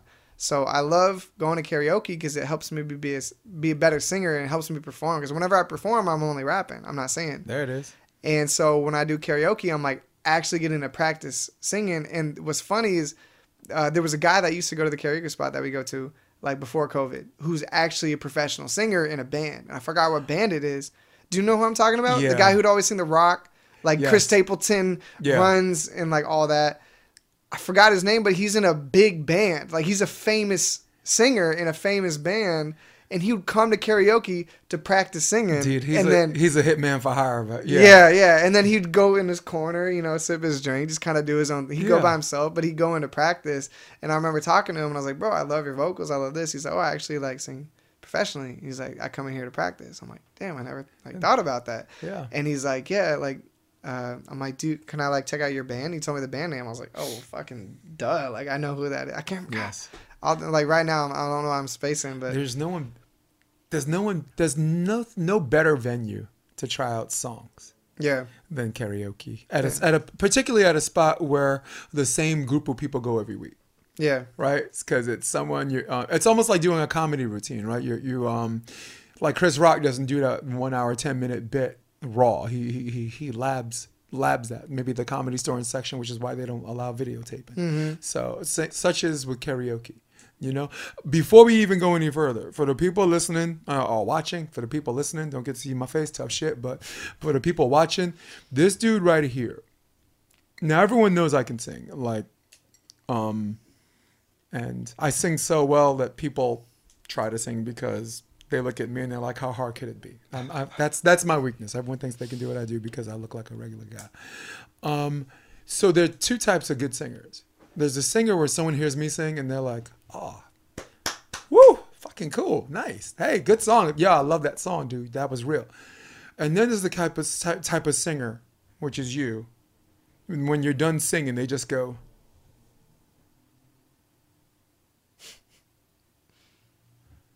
"What the fuck was that? Wow, whoa." Yeah, Jason, you got to sing after that guy, and I'm like, I'm just, I'm just glad I know him because he's gonna be all supportive and shit, and that's what you've become, who you didn't think you could be, and what you become. The, that was the, the first before I even heard you do a bar. All right, be, be right where yeah, I never went to a freestyle battle. Quick on the mic, right? Don't even know how to turn this on. Click on the mic. Mind your fucking business. I'm a dick on the mic. you know. oh my god, I got a fever sick on the mic. You know. So so um, before I even heard you do a bar, I've heard you sing. Yeah. Holy fucking shit. The guy that thinks he can't sing just goes at his place and destroys it subconsciously, you know. Uh, um, but the cool thing about you is you're so friendly, it doesn't make anyone else shy from going up there and singing next. And that's what you bring to the table. And it's it's a stupid, unrelated story. It had nothing to do with what the fuck you were just talking about. But Yeah. I felt like like we're rolling, we're, we're, we're kicking it like a couple of fellas, and I didn't want to um, I didn't want that to get missed on the episode. I met you Yeah. singing karaoke, Singing karaoke. and everything I needed to know about your personality before I knew how savagely talented you are as a rap artist. Savagely talented. Um, I'm like, I got this dude's back. Whatever you want to do, you know what I mean? Thank you, yeah. yeah, and and it's refreshing. Well, that's it's funny you mentioned that about the karaoke's because, um, and like there are a few songs like if I know a song fully and I know I can do it, I'm I'm I know I can like kill it if I know the song and Right. it's in my wheelhouse. But Yeah. then there's other songs I sing and it's, it probably would not sound good because it's not my style. It's not my wheelhouse. It might be too low or too high, and I I can't bullshit songs. No, but to, you like, can make it your own. Right. Exactly. Yeah. Uh-huh. And I'm good. I'm. I learned how to be good at that. And um, but one of the things you mentioned about how people like stop and they're like, wow. When I was growing up doing musicals, there was like one or two kids who were phenomenal singers. They were so good. And it was the type of singing where we'd be practicing for a theater show. And there's this one kid who was like, he, he was, he was, see where this is going. Go ahead. he was singing like this national anthem for all the town whatever since he was like eight, you know, and he was going over to like the Mariners games and singing the national anthem in Seattle, and like he he was that good of a singer, and we'd be doing our theater stuff, whatever, and they'd practice a part and everyone's talking, whatever, and he starts singing, everyone just stops what they're doing and they just listen and they watch, and this happened. It was like a couple months ago, or like last year, like sometime during karaoke, where I was singing and like it was like because the person that went up before, no one's everyone's talking, drinking, like whatever. And there was a lot of people there, so everyone's talking and drinking. And then I went up and started singing. And then I hit the hook on like the Sam Smith song I sang, Yeah, where yeah. I, I'm like belting that like high note. And I remember seeing everybody just stop doing everything there. They even, stopped the, even the bartender stopped doing like making drinks, and like everyone started like watching me. And I had this like moment where I was like, "Damn, I've actually kind of become what I've always wanted to like be." At least with some of these songs that I'm doing, and like how I've been vocally, and even one of my producers, uh, we were at a writing camp not not too long ago, like a couple months ago, and they wanted me to like try singing some hooks or whatever. So I was like, yeah, I'll throw some, I'll, I'll sing some random stuff. So I started singing, and my producer, who uh, Caro, who, who did the That's My Shit beat, Yeah. he hasn't heard me sing in a few years because we just been doing rap stuff, and he was even like. Damn, he's like, where did that come from? He's like, when did you become like a good singer? And I'm like, because I've been doing. I think it's because of the karaoke, and I've literally been, because it's so different singing in your car or like singing on a mic Yeah. compared to singing live. It's so different. It's singing not. live is completely different. It it so is, and and Yeah. and you never, you you you it, you can never really measure the demographic of the audience coming in. Yeah. Very much like auditioning for a film, you need Like someone doing a two minute monologue or a minute and a half monologue, like casting director knows probably within 17 seconds. Yeah. And the crowd, like if you if you've been singing long enough, you see the crowd, and that's about 20 seconds, 17 seconds that you're like, Yeah. all right, they'll like this, and or they'll like that or whatever. Or they'll just stop Yeah. and just be like deer in the headlight, kind of just But make- like like mesmerized by some. But there's nothing know? wrong. But getting back to what we were saying, there's nothing wrong with making something your own. Yeah. Right. Like uh, uh, one of my go tos. I don't have a go. We don't have go tos anymore. We just Yeah, we right? just- yeah. Um, but one of my go tos in New York was "This is how we do it." Montel Jordan, right? This is how we And the host, her name is Kristen Velasquez. She never actually heard the original song. oh really? So one day after work, she's a school teacher, I think, and one day after work, she was on the radio, and she's like, "I like J- th- I know the song, but I like Jason better." Because she was already tainted by Right, what she thought was the original. Yeah. I, am I'm not the original. He Montel Jordan was the original, but Yeah. she had liked my version of the song. Um, you've heard me sing "All of Me," John Legend Mm-hmm. on the notes, I'm not even going to be remotely close to you, and and not even in the same stratosphere as John Legend. But taking a, a way to make that song mine, Mm-hmm. people stop drinking. Yeah. People no, stop- and you, people stop and you know chatting. it so well. Yeah, you know? people stop chatting. Yeah, I got a good. I got a good. I thought it would go with age, but I, as far as like memorizing lines, once I know the lines, um, you well you know the lines by actually knowing the lines. So Mm-hmm. Something Robert De Niro said, like if you're if you're reading a script, the best way to get off book is to know your lines. Like when you know what you're saying, then you start talking, and you might you might miss a the the or at or, or a to or whatever or maybe an article, Mm-hmm. but if you know your lines, you you you know what you're saying. So Yeah. Then so getting off book is faster. So that was that's just a technique Yeah. understanding your script. So, um, but yeah, holy shit. So, white rapper transitions. That's before your time. That's a weird question. Someone had. I have a whole bunch of questions, fan questions and shit like that. Yeah. But um, so white rappers. First white rapper I saw was if you're not, not considering Blondie doing Rapture, right? Um, Like um, Marky Mark. Nah, w- uh, way before him was the Beastie Boys. Oh, Beastie bunch Boys. Bunch of Brooklyn yeah, yeah. cats, No, I know? Beastie Boys. And I grew up listening. I had like one of their fucking uh, Yeah. cassette tapes. And then 3rd Bass, MC Serch and um, Pete Nice, and then DJ Daddy Rich ended up becoming the more popular. yeah, I know DJ Daddy Rich. I but he I don't know he, the other he was their he. That's how he cut his teeth. He was their DJ for their first two albums, The Gas Face, uh, Pop Goes the Weasel. Um, Pete Nice is from Brooklyn, Serch is from Queens. Okay. And two white rappers who were lyrically ahead of their time. And no one had, and they only did the two albums, and then they broke up, and then did a couple albums, and then they Mhm. were done. But it was because they were doing kind of Kanye West shit in the '80s, and they were white, Mhm. and it wasn't it wasn't what the move was. The, Yeah. the move was about um, branding. You know, my Adidas, uh, um, Big Daddy Kane. You know, um, the smooth operator. What more could you ask for? LL Cool J is hard as hell, um, and then all of a sudden, gangster rap. Right, started with New Jack City, with Ice T, doing that, that little New York junk with Wesley Snipes of Mario Van Peebles. Or Judd- NWA. Judd Nelson's then NWA, and then Ice Cube did his own thing. Eazy E did his Mhm. own thing. Dre And did his Snoop own came thing. Came in, and then Yeah. Dre came. Yeah. Well, Dre was Yeah. the, yeah. Dre was the six degrees of separation, right? Right. Without Dre, there's no Eminem. Without Dre, there's no Snoop. Without Dre, there's no Tupac. Without Dre, there's no um, um 50. Yeah.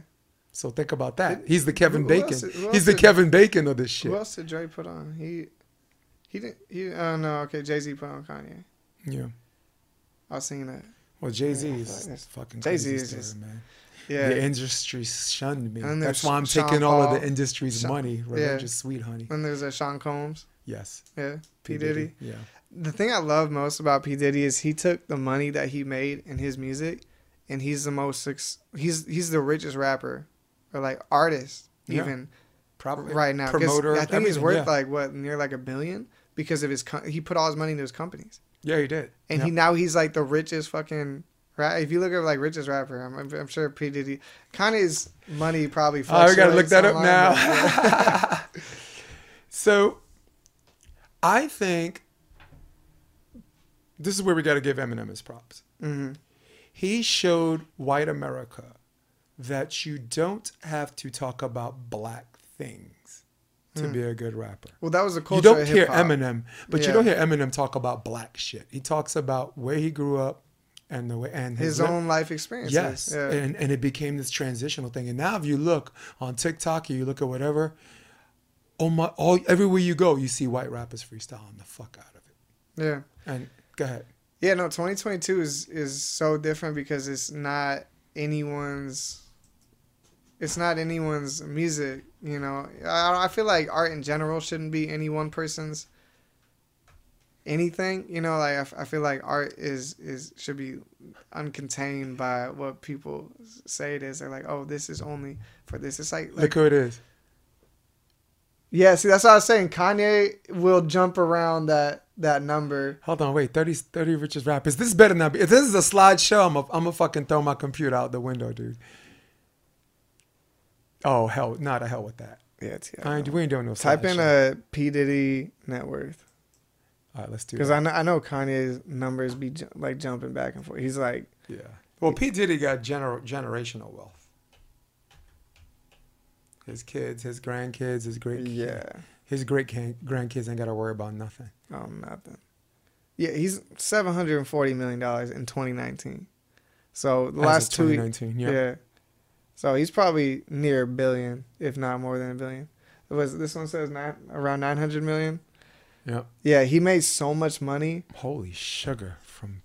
It's a lot of work for two, three years, two and a half yeah, years. right. That's what I'm saying. Like he's because he's such a good businessman. Yeah, yeah. he's so good with business where he took because like what artists only like Ariana Grande is one of the like largest selling artists in the world, and she's maybe worth like like thirty million right. I know his Jay Z because the labels own everything. But Jay Z, that was 520 million from 2014. We Right. know, we know. Come on. Yeah. What? Hold up. See, that's what I'm. What? sa- yeah, that's what I'm saying. His what the fuck, yo? Yeah. Oh, no, we gotta slide this on the screen. See you if I can didn't? Did fucking you do not know that? No, I didn't know that. That's why I said Kanye's numbers might be different because he said he's a billionaire, and but Look at that shit, dude. yeah, it's fucking crazy. Oh, Sean Combs. I, I can't even read the other one. We'll- we'll- Beyonce and Drake. Yeah. Well, Beyonce and Jay Z should be like combined. Yeah, they gotta be the only couple that you know that's not gonna split up, right. right? Sharing their wealth. Yeah.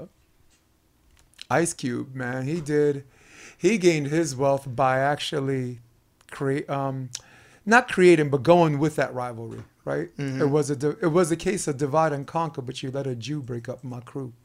You know, it was that was Cube, dude. That song. There was a song called No Gasoline. Oh, Uh, no yeah, Vaseline. Yeah, no Vaseline. Yeah, yes. No Vaseline, just a match and a little bit of gasoline.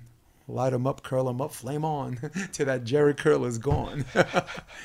but the beginning, I, I mean, straight out of Compton, set, um, actually showed like the um, the chronology and how that happened. But I lived through that time. I was in the army at the time when NWA made that album about Ice Cube, like, you know, you're a bitch, uh, all, you know, all this stuff. And then Ice Cube, 19 songs. I'm listening to the whole album. I'm like, wow, he's seriously gonna let them get away with that.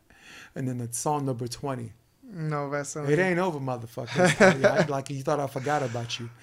And the first bar was, God damn, I'm glad y'all set it off. You used to be hard, now you just went soft. First you was down with the AK.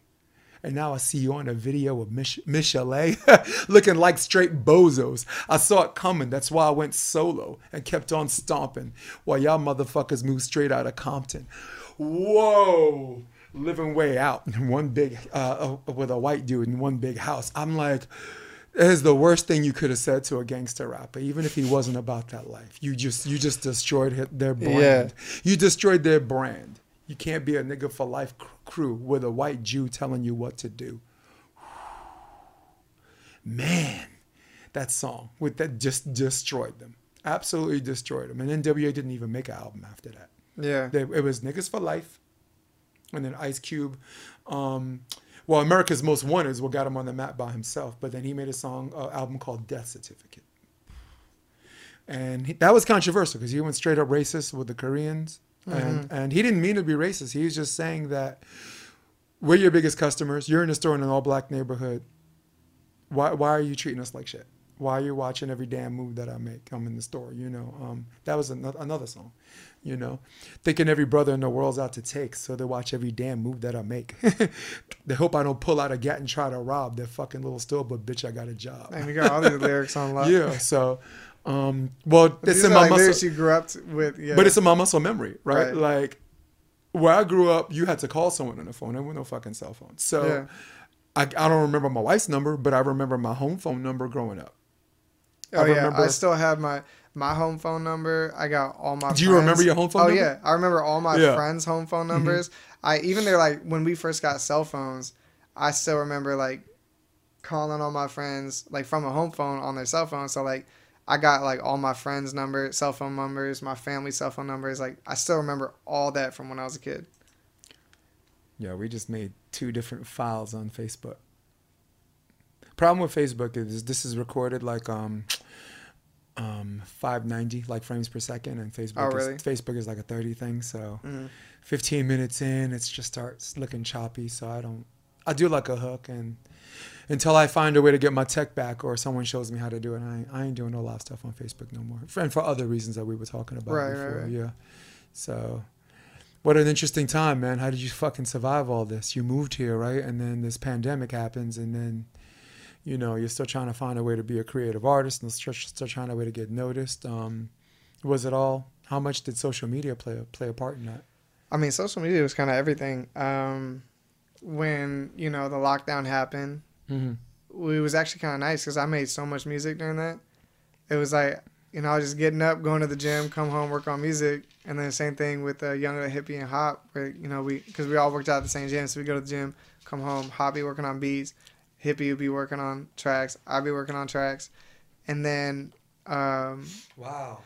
when I ended up, it was during uh, it was during the lockdown where uh, Caro sent me like a few beats, and uh, one of the beats was that's no no okay with that beat, um, he was sending me stuff, and then I was uh, I think we were on FaceTime or something. And he's going through beats on his like laptop, and then he hits one. He's like, yeah, I don't. Uh, and he, he hits it, and I hear it, and then he skips it. I'm like, yo, yo, what the fuck was that? Cause he he be holding out on beats. he be holding out. He, I would like send him or like uh, he'll he'll send me stuff, and then like later, we'll, he'll be like going through some beats, and I'm like, bro, that one's hard. Like, why didn't you send me this? Oh, I didn't think you'd fuck with it. I'm like, every time it's the beat that he doesn't think I fuck with. Same thing with Hop too. It's like, don't think. Yeah, don't think. Just send me whatever the fuck it. I don't care if it has a Teletubby sample on it, like whatever it is. Like just send it to me. Like you'll never know if I like. Like I never know if I like it or, or not like it. So I remember hearing that one. I was like, bro, send it to me like right now. So he sends it to me, and like 30 minutes later, I, I sent him like the hook and the fucking uh the first verse. I sent it over to him like uh for, for that song. It's like 30 minutes later, I sent it back. He's like. Yo, this is fucking crazy. I'm like, yeah, I told you. It's fat like that. Yeah, and then so I ended up uh, like finishing it. I finished that one pretty quick, and then um uh and when we uh and so the whole thing with like uh the, the rocks tequila Teremana, we tried it and I was like, yo, this is like and like I we, you know we love the rock like he's an amazing guy like and his work ethic is like insane. Yeah, that dude um, does everything. And he still hits the gym. He still eats healthy. He still he does so much stuff, and he's still like a genuine person, and Yeah. seems to have energy every day. I don't know how. It's his father and it's Vince McMahon. Yeah, Those dudes are about hard work, and he came up in the business. His father was Rocky Johnson. Yeah. Um, his great his grandfather was the High Chief Peter Maivia. So he's a third generation superstar. Um, really wanted to play football, right? Is that his story? He was. a- He was. Yeah, he won, wanted to play football. I think he had too won many a, um, injuries. He won a national championship with Miami with the Hurricanes. Yeah, Yeah. yeah. Okay. And then uh, uh, yeah, McMahon. I, I know, I know Vince is. He's uh, completely em- empathetic too, because and sympathetic to people who are getting bullied because he also he was he grew up to kind of be a bully. Like he was Yeah. always hazing people and bullying people, and you, and it wasn't really hard for him to create the persona of the Rock, uh, Right. To to be that where he did that and found a way to make it look playful and satirical, but, um, I think because when you have that platform and, and people have all these opinions, you can't ignore all the noise. You do become hypersensitive, and I, I think, Yeah. you know, he's. You're right. He he's he he. He's trying to find ways to be a better version of himself every day. To, Yeah. to my estimation, I'm on I'm way on the side looking, way on the outside looking in. But in my experience, I know when people are trying to do that. I know when people value hard work. I know when people appreciate the, being rewarded for that hard work. And most importantly, I know people that ingratiate themselves with a group of people that keep them that way. Because I'm, this is all coming back to you, what we were talking about in the beginning of the podcast, right? Look at all, all, all of the successful people. LeBron James, right? He has a group of people he rolls with, and if they're not producing, if they're not Yeah. producing, they're not they're not with him. Yeah. They're not willing. And I think I could probably say the same thing about The Rock. If they're not producing, they're not with him, um, unless they're friends. Like you, your fr- your friends, you're in a situation they're with you because they're your friends. But wow, as fate would have it, they're also producing, right? So- Yeah, would have it. Yeah, we're all working towards the same goal. Yep. The good thing about the pandemic is you were uh, being single helped. Because Mm. a single guy could be like, wait, I'm supposed to stay in my house and play video games for fucking four months until they, I get a jab. I'm good. Let's do it. months, Let's do it, right? Yeah, 10 months, 11 However months, 12 months, two Yeah. masks, three masks, four masks, five masks.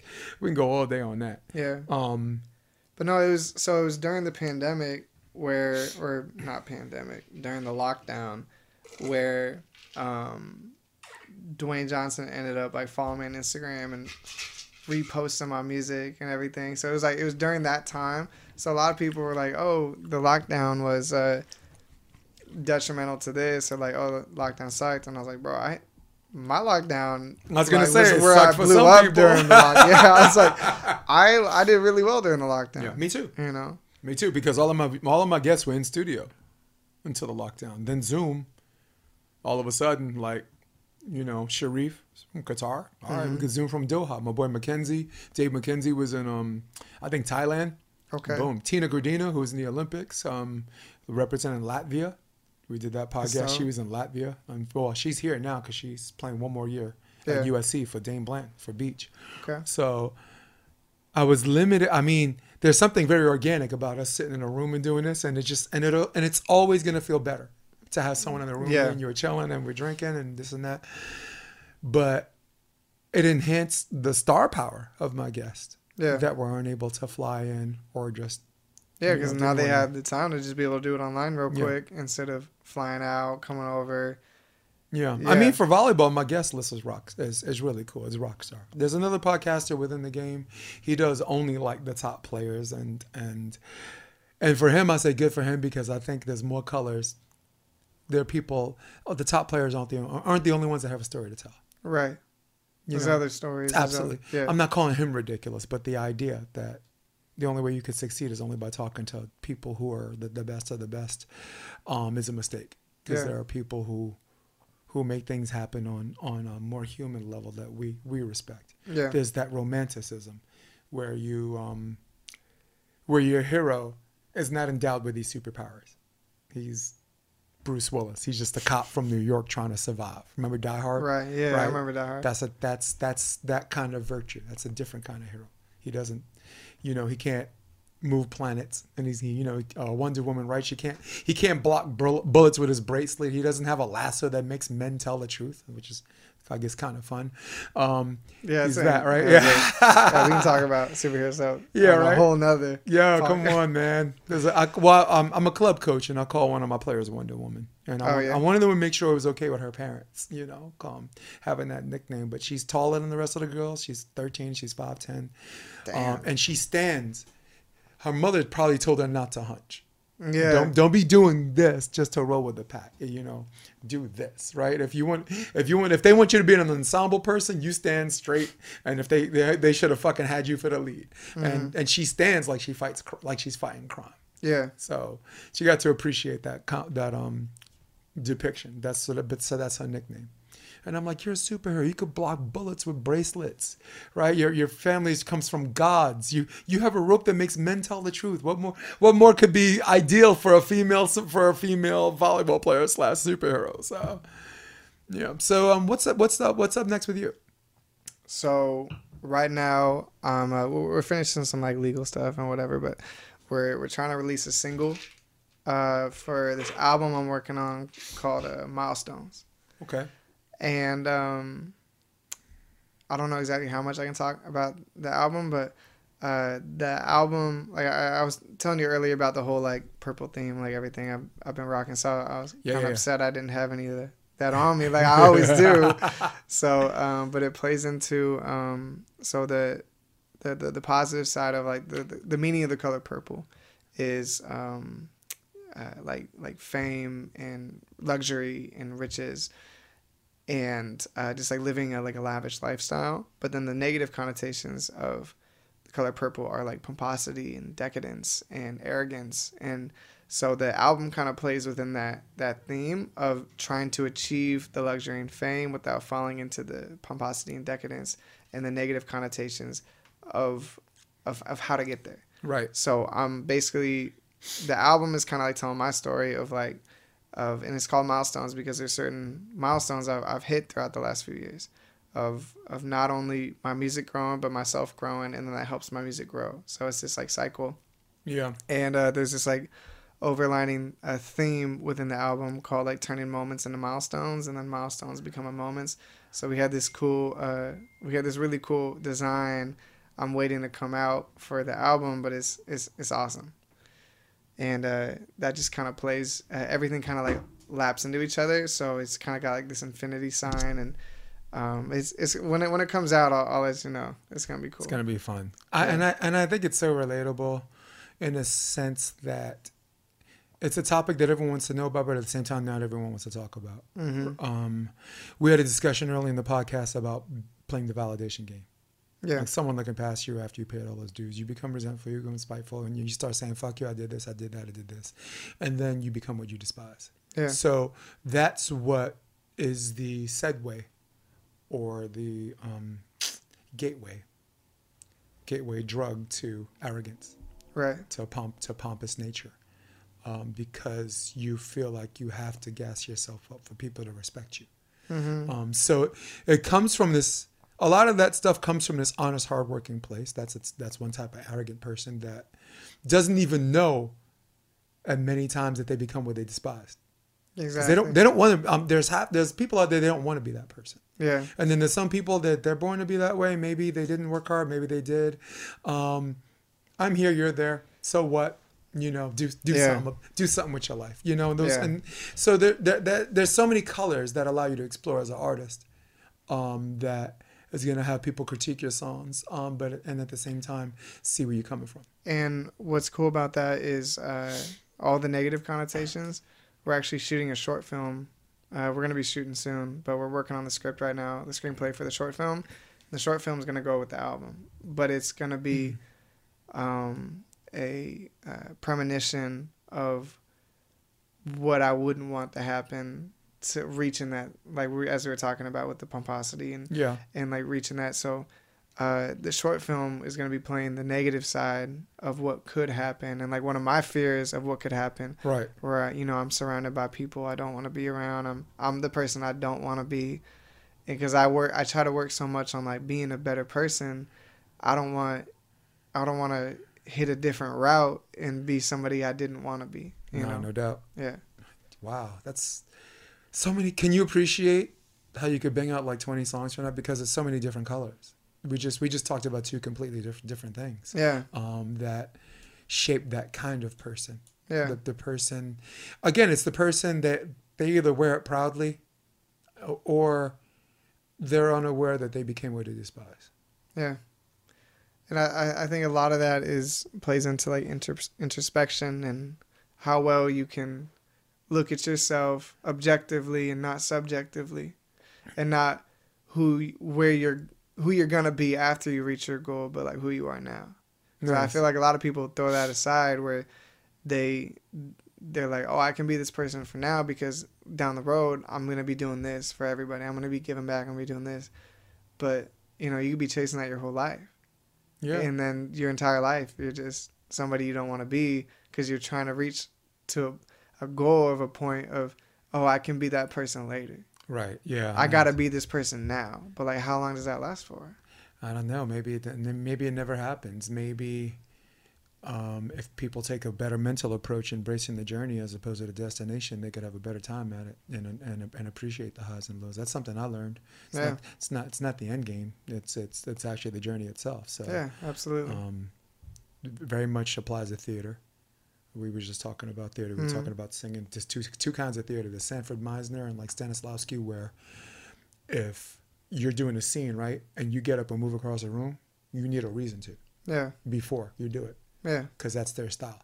And then there's Michael Chekhov, which is like, nah, fuck that. Just get up, move across the room, come back, move across the room again, come back, see how it feels, explore the why, and figure Yeah. out and figure out the why organically. And when you figure out the why organically, it makes you a better a better performer. So, and of course, I'm making one sound a little bit more noble than the other, but that's just two different ways. Two different that, ways to skin to to- skin yeah. that cat. So, wow, man, you hot? You hot yet? You, you Yeah, know, it's kind of hot in here. Yeah. the, yeah, this studio.